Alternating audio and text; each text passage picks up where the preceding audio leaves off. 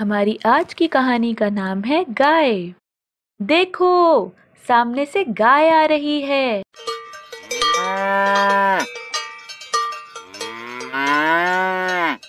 کیسی اچھی صورت ہے، جنگل سے چر کر آ رہی ہے۔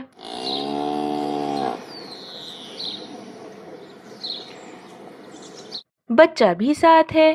کیسا بولا بھالا ہے۔ یہ دانا، گھاس، چارہ سب کچھ کھا لیتی ہے۔ ہری گھاس بڑی خوشی سے کھاتی ہے۔ تم نے دیکھا ہوگا کہ گائے کھڑے کھڑے یا بیٹھے بیٹھے منہ چلایا کرتی ہے۔ سامنے گھاس یا دانا کچھ بھی نہیں ہوتا۔ تم جانتے ہو یہ کیا کر رہی ہے؟ جب یہ گھاس چڑھتی ہے تو اسے چباتی نہیں، نگلتی چلی جاتی ہے۔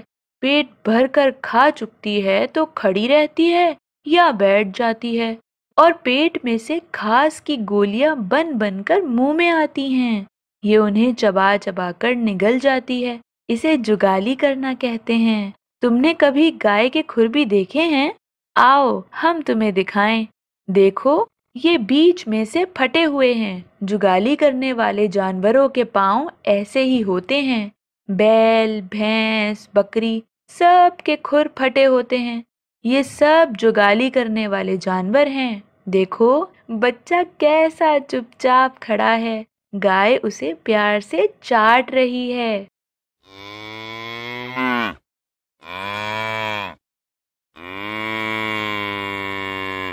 صبح ہوتے ہی چرواہا پھر چرانے لے جائے گا اور شام کو گھر واپس لے آئے گا۔ اچھا بتاؤ تو گائے کے بچے کو کیا کہتے ہیں؟